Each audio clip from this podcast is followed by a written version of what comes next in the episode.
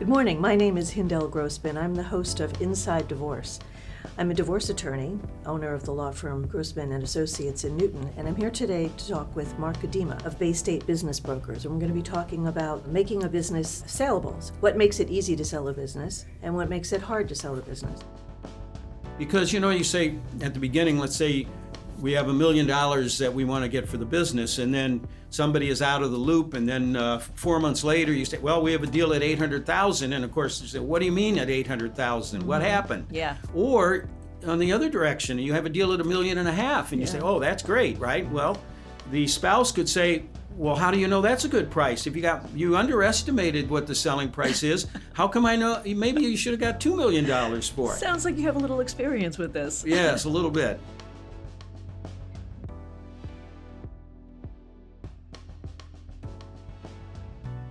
Morning, Mark. Good morning, Hindel, and thank you for having me on your show. My pleasure. I'm very excited to talk to you about um, your perspective on making a business as marketable as possible for sale.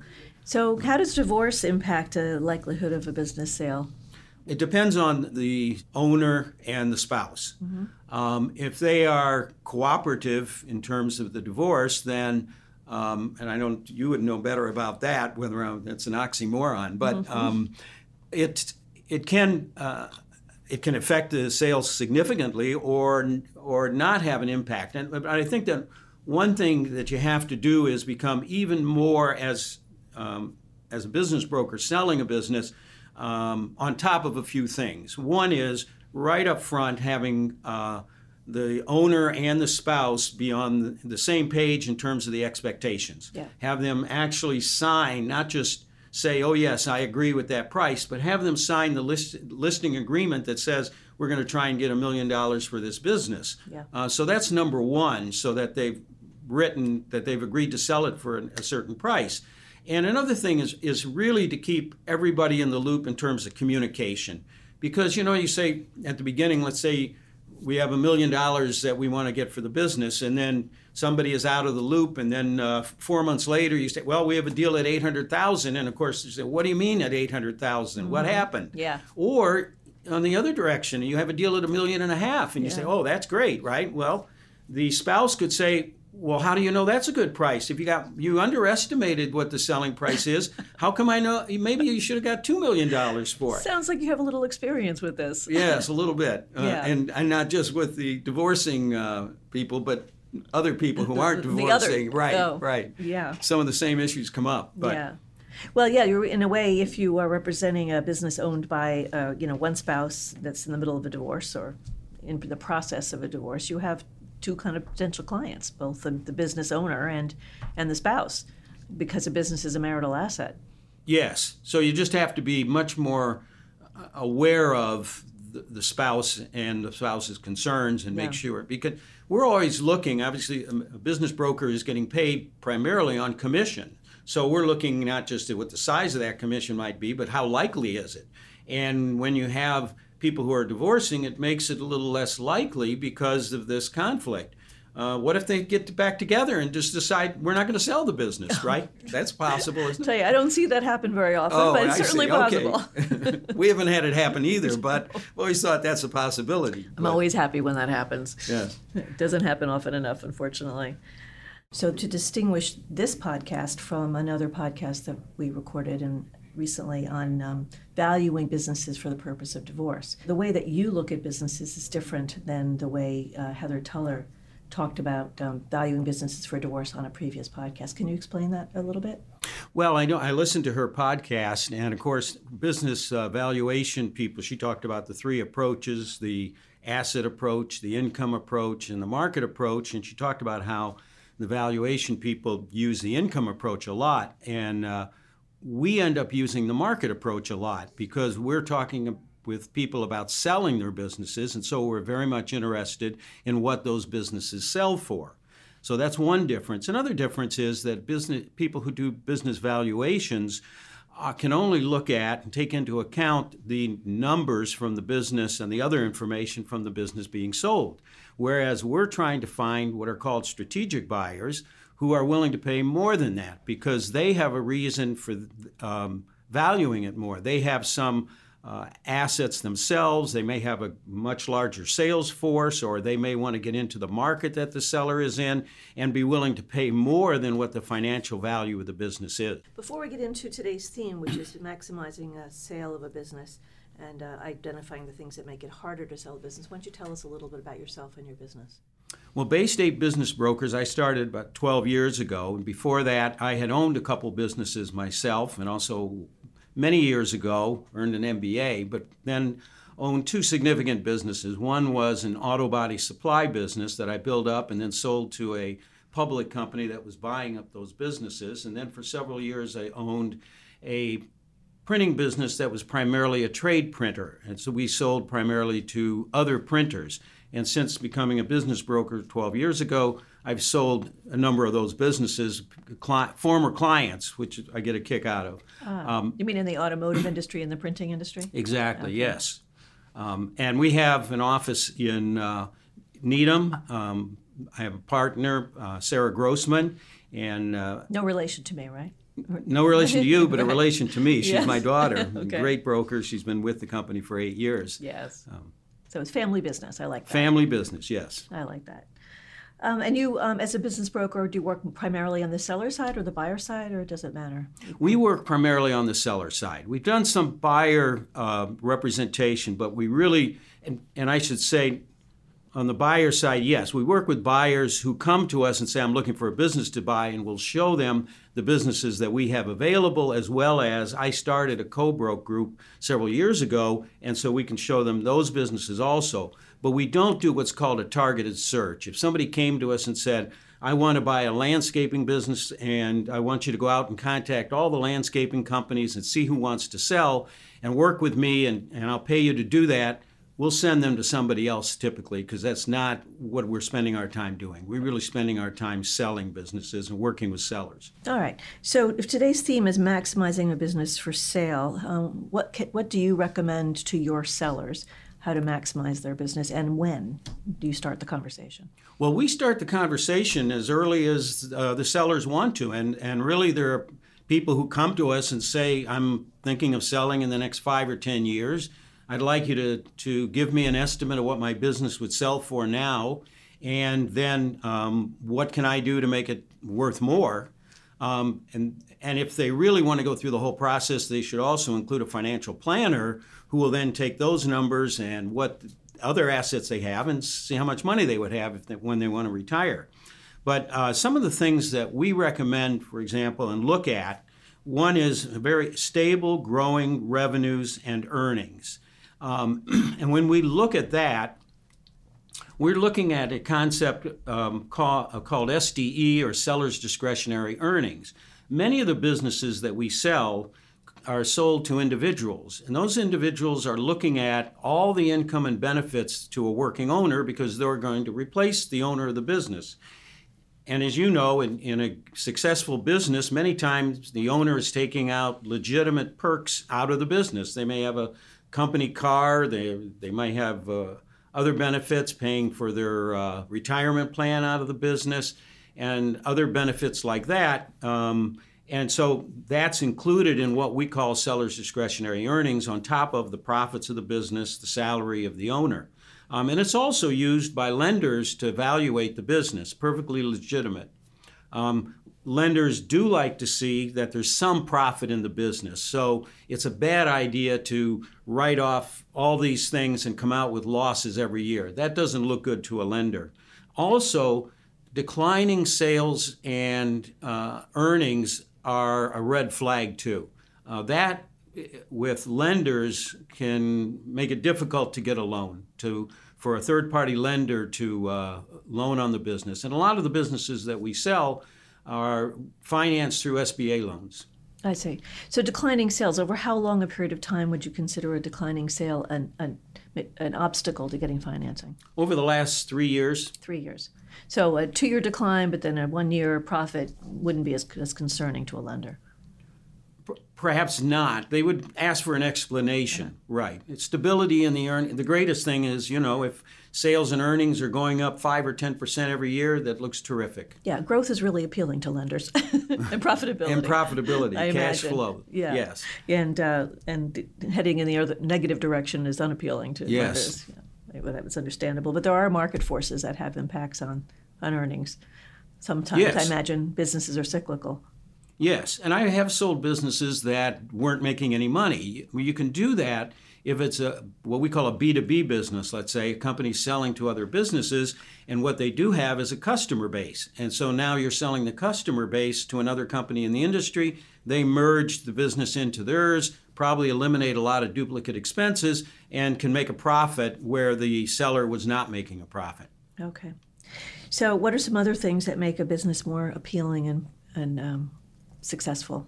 Well, one of the to you? things is that financial statements are accurate and they're consistent. Um, that's something that you know buyers want to see, particularly as you get into bigger buyers. Um, if you get into strategic buyers, uh, private equity groups, they definitely want to see financial statements that are accurate, look consistent, um, because they're reporting to other people also. It's not just one individual who might be looking at that, and you can explain why it's not everything is doesn't look great. Another thing is um, that the revenues and expenses are on the books. Uh, a lot of times we talk to sellers, and it's funny how sellers who have money off the books think that everyone is doing it, but the fact is they're not. Um, the vast majority of people that come to us are not. They have their money on the books, particularly when it's a better run company. Um, and that makes a business much more saleable. In fact, we usually take a pass on representing sellers who say, "I've got a large amount of money off the books." Um, it it's just too difficult to sell, and it's also very difficult to get a bank to lend uh, to that to the buyer to buy that type of business. So, can you describe what off the books means? Well, when somebody's, you know, I get paid and somebody, not me literally, but somebody comes to us and says, you know, I have a business and uh, everybody that comes in with cash, that goes into my pocket and the checks and the credit cards go into the bank. Well, that's an example. You know, well, how much is it? Well, you know, if it's five thousand dollars, we forget about it perhaps. But if it's hundred thousand dollars or two hundred thousand dollars, that's that's a big deal. That's significant. it is, yes. Yeah, so that doesn't show up in the financials because the off the books money doesn't show up in the financials. It makes the company's financials look differently, Look worse because you. less you profitable. Right, because they still have those expenses, but now they have a hundred thousand or two hundred or whatever the number is Yeah. less in income, so it makes the business look much worse. Yeah, that makes sense. So it's not that common. Well, not I don't think it's I wouldn't say it's uncommon, but Mm-hmm. it's not the vast majority of, of privately owned businesses. Let's Yeah. put it that way. All I think it's a small minority. Well, I think you have an interesting perspective on that, a good perspective on that, given Mm-hmm. who your clientele is. You know, the other thing I would say, just leaving financial statements, um, make a point is that we generally use tax returns as opposed to internal financial statements um, to look at how the business is doing. Um, and that's what lenders definitely look at. And they'll still use add backs. In other words, if you've got a company car that's primarily used for personal use, you can probably add that back, and that'll be on the tax return. Um, but the tax returns are considered the most legitimate um, statement by a small business because most of these small businesses don't have reviewed or audited statements. They just give their accountant what they put together, and the accountant makes it look uh, correct. Yeah. Um, so that's generally what we look at So in tax terms of returns are the, the tax return. They're the most reliable indication Yes, of the they are. finances. Right. Okay. Um, another thing that it makes a business more help makes a business sell better is a recurring or repeating customer base as opposed to what you would call projects. For example, uh, construction companies, architects, those types of businesses are harder to sell uh, because the uh, income is not recurring because sometimes particularly with a construction company a buyer will say well i'm buying a bunch of tools but what am i getting beyond that? I've got to go out and, and do and make all the sales myself. And the most desirable ones are recurring or repeating revenue and let me differentiate between that. Recurring is really almost like rent is on a uh, real estate. Recurring would be for example if there's an it company doing tech support for businesses and they have uh, managed services where people pay them based on the amount of computers they have and they just write that check every month. That's a recurring revenue stream. A repeating one is where uh, somebody, a company has a customer base that buys from them over and over. And so that's typical maybe of B2B businesses, a distribution company, a manufacturer that has uh, regular customers, that type of thing. That makes sense. I can understand that. But there are certain kinds of, many kinds of service businesses where we're, you know, they're always looking for new projects and they have a history of finding projects over a long period of time. So Yes. does that um, improve the, uh, their eligibility for making them a good marketable company? It does. People look at um, certainly the more ways they have of getting a regular revenue stream, uh, the less it's dependent on the owner who's going to be leaving the business, um, the better. Uh, so that's the key, because when the owner leaves, the contact, the, the likelihood of those projects coming in in the future might change. That's something to consider, right? So the workflow may change because of the owner's relationships. Um, well, the owner leaves, and the relationships may not carry on to get more work. Is that the concern? Right. So it's a good idea for an owner who's thinking that they're going to want to sell within the next few years to try to transition any real personal relationships to somebody else in the company. Okay, so good financials, uh, recurring revenue, or repeating revenue. Other things, I'm sorry, Yeah, go ahead. are um, growth potential. Yeah. People are buying a business and they pay for what a business has done, but they want to have, buy a business that they can grow. So the industry, it's very helpful to have an industry that's growing and to have and, and um, have a business where a buyer can see uh, opportunities to add revenues to the business. Okay. So that's another one. Um, and along those same lines, or similar lines, I guess you could say barriers to entry. Uh, if there's easy, if it's easy for somebody to come in and become a competitor, that makes it less desirable. Particularly today, also with the internet, if somebody can easily sell, do what you're doing on the internet, now there could be competition from anywhere in the world, anytime, and you don't even, and, you wouldn't even know it's coming. Right. So that can hurt a business. Right. So, do you participate in putting the price, the selling price on the business? It depends. Sometimes we do, and sometimes we don't, and that's when you get into um, question of who's the the likely buyer. When you're dealing with individuals as being likely buyers, you like to put a price on it because individuals have a tougher time dealing with a situation where there isn't a price and there's no guidance. Whereas if you're dealing with larger companies, private equity groups, strategic buyers that have you know CFOs and financial people, they have their own model for what they're willing to offer. And so uh, by putting a price on a business, then what you've done is put a cap on it. Um, and so the feeling is, you know, that offer it without a price. And so right now we have some that we have on the market without a price and some with a price. And it's tip, more typical that we'll have it without a price if we think it's going to be bought by a strategic buyer and if the business is generating maybe uh, 500,000 to a million in, in owner income or more. Oh, so that's interesting. So you have some listings some of clients of seller selling businesses that don't have a price on them. Yes, They'll, that'll be dictated by the market and the potential buyers. right. Okay. And okay, so let's talk about the kind of businesses that uh, you think will be bought by individual buyers and where you do put a price on. How do you calculate the price, the selling price? Well, we're typically looking at the uh, market, what businesses like that sell for. Yeah. Um, we also do look at the income approach some, but we primarily use the market approach. And we also have access to third party uh, appraisers. And if somebody wants to pay for a valuation, uh, more for a valuation, and have one from an accredited appraiser, we, we work with them. We put together the information and they crunch the numbers. Yeah.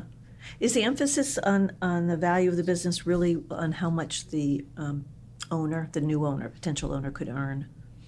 Yes, uh, it's more though on what the business has done in the past. We're not forecasting for a couple reasons. One is that we don't want to get into a situation where a buyer says, "Well, you said it was going to do X in three years, and it's not." Um, so we don't want to do that. Uh, we so we're looking primarily at how the business has done in the past, and that's primarily what a buyer is looking at. Now, where we can get into disagreements, you know, is well, do you look at the last year because that's how closest to what the business is doing, or a buyer might argue that's been a great year, but that's not going to be typical, and I want to look at three years, and that type of thing. And potentially average the three years. It's right. Or, or use the the buyer might focus on the the lowest number of the Exactly. three years and the seller on the highest, right? right. Right. Well, I imagine to an individual buyer, the earnings, the salary, and the other benefits that uh, inure to that potential buyer are important. How much a person could earn. Absolutely. themselves. And and usually we're when we're working with people, we are trying to find out those sort of numbers, and people Yeah. don't always think about it and think about adding on to. Let's say somebody has wants to make two hundred thousand dollars a year to live on. Well, they need to add on to that something to pay off the loan they're going to need to buy the business. So we might be looking for a business that's throwing off three hundred thousand dollars, so that they have that. Right, right, right.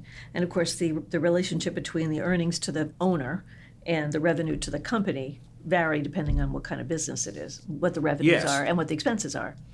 Right, and also what the owner does in the business. You know, sometimes another factor, depending on the buyer, if you, in particular, if you're dealing with, let's say, a larger buyer, we haven't talked about other things about the business, but one is the people situation. So it's not unusual when you have, particularly when you have somebody who is retiring, for example, that a lot of the other people in the company are the same age. They've ah. stayed in, been in the business for a long time. That can make it very difficult if a buyer comes in and says, "I've got to replace six people. I can't do that." Um, or if there are lots of family members, you know, same situation. You know, the buyer looks at it. and says, There's too many people here that that are in the family that very well might leave. Um, another factor we didn't talk about but makes a difference is equipment. You know, if the two companies could be in the same industry making exactly the same amount of money, but if one has all new up to date equipment and the other one has all outdated equipment, those they're going to sell for a very different price. So the human capital issue is interesting and, and selling, especially uh, related to selling a family business, where apparently one of the family members is not that interested in buying, and they may all leave if the seller leaves. Right. Right. So it's a it's a factor that Yeah. you know. Yes. That, that moving target. Very interesting. And what about uh, in kind of internal procedures for companies? How important are those? You know, Well, it's very- it's very helpful if um, a company has their internal procedures documented. Um, I've only had, unfortunately, a few that have done that to the degree that uh, somebody could just walk in, pick up the book, and just look. This is how something is done. Um, it's terrific. It also is one reason that franchises are very popular with people because that's typically what a franchise is done. And we do resell franchises, um, but they'll have all their procedures documented, and so some and they of course have a very formal training program, and people like that. Um, Yeah. and it works also with companies if you have all your procedures documented. So if somebody leaves, you know exactly what to do. For some somebody else can just refer to the book and and know what they're supposed to be doing. Step right in and rely on the operating procedures. Right.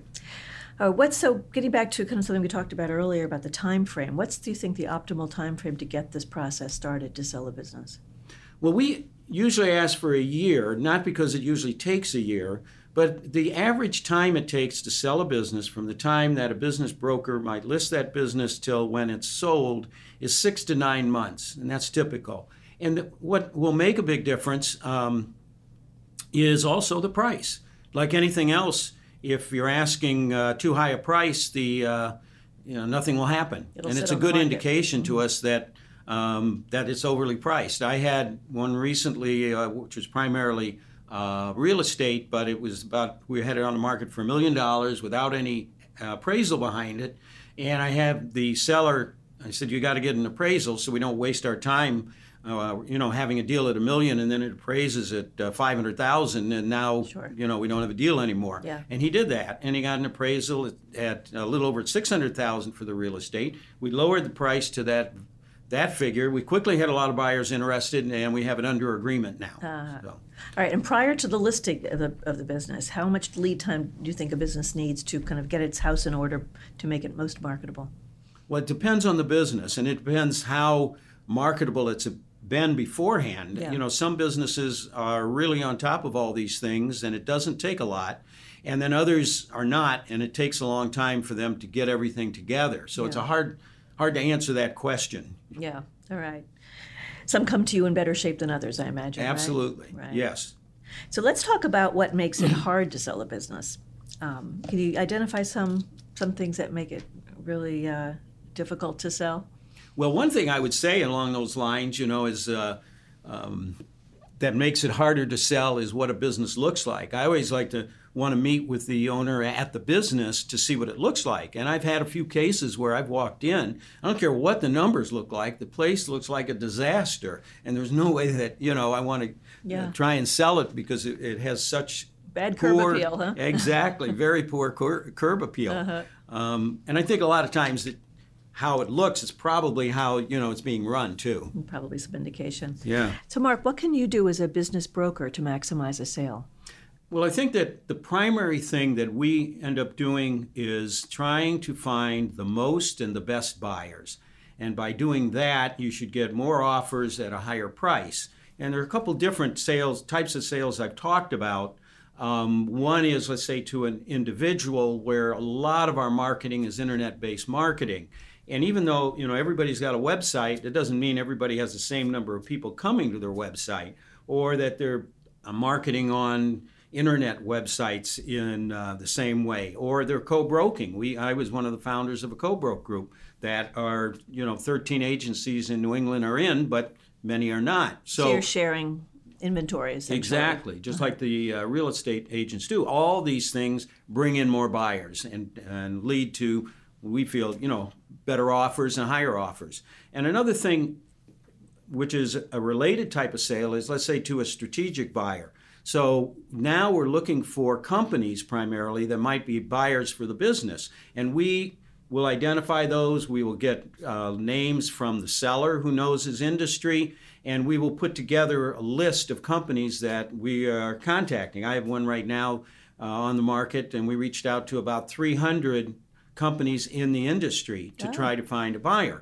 But in addition, we do our internet marketing, still keeping the business confidential because today it's, uh, it reaches companies all over the world. And if we're talking about, we're selling companies that are still relatively small, let's say the, the most they may sell for five or ten million dollars, that's a small company, and you can't identify all the potential buyers, particularly if it's some maybe in, in California or overseas where we've had some sales.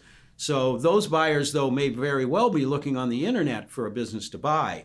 So by combining that, reaching out to targeted uh, and identified buyers and internet, it maximizes the number of buyers, the best buy. Hopefully, we reach the best buyers also. So that I uh, refer to the marketing. And another thing that goes along with that is putting together for qualified buyers and a good presentation on the business that's being sold, and not just handing them a bunch of documents and saying figure it out. Uh-huh. So we do that with all the businesses we're selling, no matter whether it's to an individual or to a strategic buyer. Uh-huh. Those are the things that anyway a broker can do to to better the sale.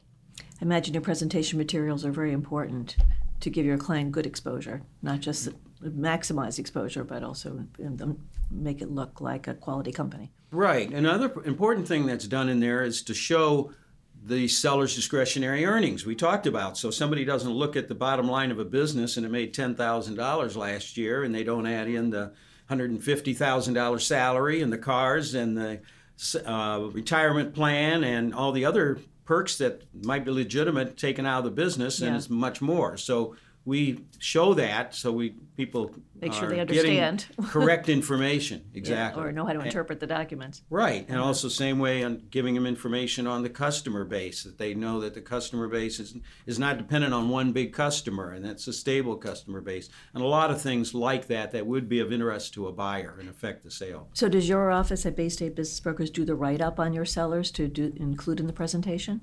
We both. A lot of times we have some outside writers that we use to do the preliminary draft and then we will take that and edit it and then give it to the owners to review and approve. I see. We don't use anything without their approval. That presentation must be very important. It is. I've had a number of buyers who have said to us that exactly that and have said how much better it is than some other ones that they've gotten from other business brokers on businesses. Uh huh. That's the added value you bring to your uh, Yes. clients as sellers. Yes. What do you recommend to buyers, I suppose, from a buying point of view? Any suggestions about how to look at a business? Sure. I think a few things. One is to only buy businesses with money on the books. I mean, even I've got a lot of experience, and even if I were buying a business, I want to see the money on the books. Yeah. I'm not okay. So that's number one. Number two, I would say is um, go out and get involved in the process. One thing you really see from experienced buyers, and they're typically in a particular industry, is they can move quickly. Um, because they know the industry, they've seen a lot of businesses in the industry, and when they see the right business, they know they want to get that business. They can make a decision. They can make a decision quickly. Okay. I've had a private equity group make a decision from they signed the confidentiality agreement um, on a Wednesday. A week from that Friday, they had signed the letter of intent. No That's how quickly they moved. By the Wednesday, they signed the, the Yeah. NDA. Friday, they had a phone conference. Monday, they met face to face, and the rest of the week was putting together a letter of intent. I've had other buyers um, do it in one day. Uh, Really? if, when they're very experienced with that industry. Now, I'm not saying everybody should do that, but certainly if it's a good business, you want to be able to, and it's priced right, you want to be able to move quickly on that and not expect that, well, you know, if it takes me a month to evaluate everything, I can, it'll still be around. It really won't be. Uh, you know, it, there are a lot of buyers out there, and there are a lot of buyers that are qualified and have money and are motivated. Ah, so timing is important Yes, and decisiveness. right. Yeah. Um, so do you think that manufacturing businesses are easier to sell than service businesses? Something Um, with equipment and, and hardware as opposed to a service business, an architectural firm like you mentioned before, for It, example? it depends what they're in. I Yeah. mean, because service businesses could be doing a lot of things. I mentioned IT Yeah. company company that does internet technology service. Those are very desirable. Ah. On the other hand, I also use the illustration, let's say, of an architect. Not to say that they're you know n- bad businesses, but harder to sell because they're project based. Yeah. Um, and uh, manufacturing businesses are tech, generally uh, desirable. Although, if you get into some types of manufacturing, for example, let's say a machine shop, it's a very limited market, and you probably have to buy, find a strategic buyer for that or an industry buyer for a machine shop. There aren't too many. Uh, you know what most individuals are looking for are businesses that they can easily learn and and uh, and manage. So, for example, a commercial cleaning business would be a lot easier to sell uh-huh. because even if somebody doesn't have that background, they certainly are, feel like they can learn it. Yeah. And a bank would lend to them if they had some business experience and management experience. And maybe repeat customers. Yeah, and they have repeat customers, exactly, recurring customers even. or- Yes. Yes, I saw from your great website that you had a list of companies sold, and I was fascinated by the list and the variety. You know, liquor stores, pet stores, fitness centers, uh, personal training franchises, children's entertainment and recreation center. Yes. It's great. It's really must be very interesting work you do. It is. It's interesting also sometimes to see, as a former business owner, how people manage their businesses and how successful people manage their business and, and really make a success out of it. Well, I appreciate your coming in today for a podcast and listening to what you have to say about maximizing the sale of a business and uh, looking at things that are uh, obstacles, such as divorces, and on on making a profitable sale. And uh, thanks a lot, Mark. Nice to have you here today. Well, thank you for having me. It's been a pleasure. If you'd like more information about the topics covered in our podcast, please contact us at Grossman and Associates. You'll find a competent and experienced team of compassionate, responsive, and innovative legal professionals. Email me at hindell at grossmanltd.com. My first name is spelled H I N D E L L, or call us at 617 969 0069. Thank you for listening.